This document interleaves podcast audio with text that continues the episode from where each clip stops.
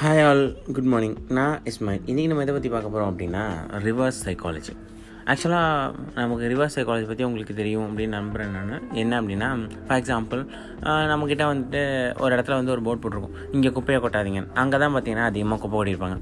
Like நம்ம யார்ட்டையாவது ஒரு விஷயம் இதை பண்ணாத அப்படின்னு சொல்லுவோம் அதை கண்டிப்பாக அவங்க பண்ணுவாங்க.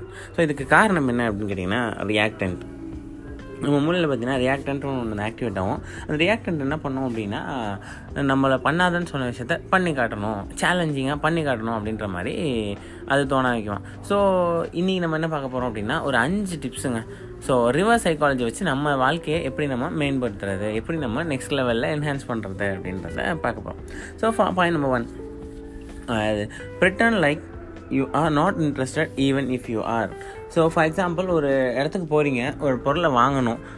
உங்களுக்கு ரொம்ப பிடிச்சிருக்குன்னு சொன்னீங்கன்னா அதை டிமாண்ட் பண்ணுவாங்க ஜென்ரலாக ஸோ நீங்கள் என்ன பண்ணணும் அப்படின்னா அந்த பொருளை பிடிக்காத மாதிரியும் அதுக்குள்ள பெரிய இன்ட்ரெஸ்ட் இல்லாத மாதிரியும் அப்படின்னு பண்ணீங்க அப்படின்னா மேபி அதோட விலை குறையிற சான்ஸ் இருக்குது இப்போ ஒரு பர்சன் இருக்காங்கனாலும் அதே மாதிரி நம்ம பண்ணலாம். ஃபார் எக்ஸாம்பிள் உங்களுக்கு ஒருத்தவங்களை பிடிச்சிருக்கு அப்படின்னா அவங்களை கண்டுக்காத மாதிரி இருந்தீங்கன்னா அவங்களே தானாக தேடி வருவாங்க நம்மளை.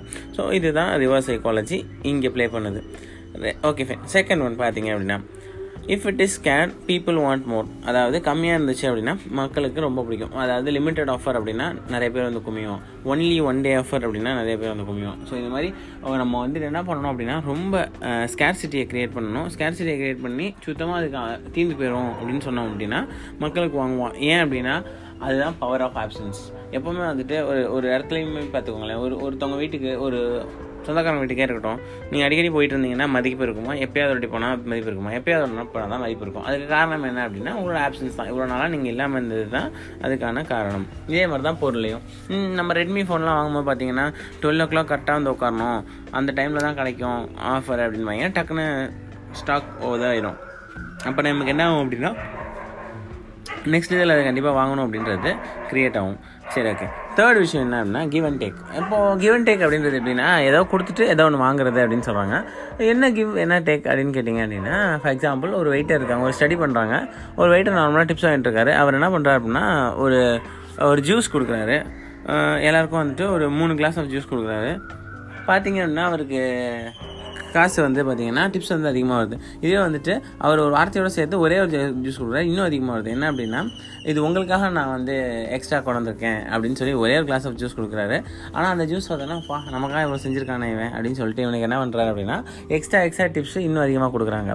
ஸோ கிட்டத்தட்ட வந்து ஃபார்ட்டி பர்சன்ட் எக்ஸ்ட்ரா டிப்ஸ் இருக்குன்னு சொல்லிட்டு அதை கணிக்கிறாங்க ஸோ இதே மாதிரி தான் உங்களுக்கும் அதே மாதிரி தான் நீங்கள் யாராவது ஒருத்தவங்களை பார்க்க போகிறீங்க யாராவது ஒருத்தவங்களை இது பண்ணுறீங்க அப்படின்னா ஒரு சின்ன ஃப்ரூட்ஸோ இல்லை ஏதாவது பிஸ்கெட்ஸோ ஏதோ சம்திங் ஒரு கிஃப்ட்டோ கொண்டு கொடுத்தீங்க அப்படின்னா அது அவங்களுக்கு திருப்பி கொடுக்கணும் அப்படின்ற எண்ணத்தை க்ரியேட் பண்ணும். இதுவும் ரிவர்ஸ் சைக்காலஜி தான்.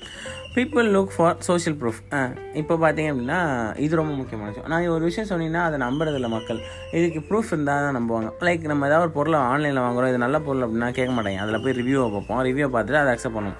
ஸோ ரிவ்யூவை நம்ம மேக் பண்ணவே போதும் இல்லை ஸோ இதுவும் ரிவர்ஸ் சைக்காலஜியில் ஒரு கான்செப்ட் தான். ஸோ சோஷியல் ப்ரூஃப் க்ரியேட் பண்ணிங்க அப்படின்னா ஆட்டோமேட்டிக்காக நீங்கள் உங்களோட ப்ராடக்ட்ஸை பெரிய லெவலில் காட்டுறதுக்கு சான்ஸ் இருக்குது நெக்ஸ்ட் பார்த்தீங்கன்னா சேலஞ்சஸ் ஆக்டிவேட்ஸ் ரியாக்டன்ட் ஆக்சுவலாக சேலஞ்சஸ் தான் பார்த்தீங்கன்னா இன்னும் நிறைய ரியாக்டண்ட்டை க்ரியேட் பண்ணும் இப்போ ஒரு குழந்தை சாப்பிட்லன்னு வச்சுக்கோங்களேன். உட்காந்து சாப்பிடு சாப்பிடு சாப்பிடு அப்படின்னா சாப்பிடாது. இதுவே நம்ம என்ன பண்ணலாம் அப்படின்னு கேட்டால் நீ வந்து ஃபஸ்ட்டு சாப்பிட்டேன்னு வச்சுக்க நீ யார் ஃபஸ்ட் சாப்பிடணும்னு பார்க்கலாமா? அப்படின்னு கேட்டோம்னா அது வேக வேகமாக சாப்பிடும். அது மாதிரி யார் வந்துட்டு எவ்வளோ சாப்பிட்றேன்னு பார்க்கலாமா? எவ்வளோ நேரத்தை சாப்பிட்றேன்னு பார்க்கலாமா? அப்படின்ற மாதிரி சொன்னோம் அப்படின்னா அது சாப்பிடுன்னு சொல்லுவாங்க. ஸோ அதே மாதிரி நமக்கும். அண்ட் ஈவன் ஒவ்வொரு இடத்துலையுமே சேலஞ்ச் தான் இன் நாளைக்குள்ளே நீ இதை முடிச்சிட்டான்னு வச்சுக்கவேன் பார்த்துக்க அப்படின்னு சொன்னோம்னா நாளைக்குள்ளே முடிச்சிருவாங்க. இதுவே நீ முடிப்பா தம்பி சீக்கிரமாக முடிப்பானா டைம் எடுப்பாங்க ஸோ இதுதான் இந்த கான்செப்ட் சேலஞ்சஸ் சேலஞ்சஸை நம்ம என்ன பண்ணோம் அப்படின்னா கொடுக்கும் போது நமக்கு இதாகுது அதனால் நமக்கும் நம்ம சேலஞ்ச் கொடுத்துக்கோம் நமக்கு ஒர்க் பண்ணுறவங்களுக்கும் நம்ம சேலஞ்ச் கொடுத்துக்கோம் தேங்க்யூ ஆல் மக்களே. பை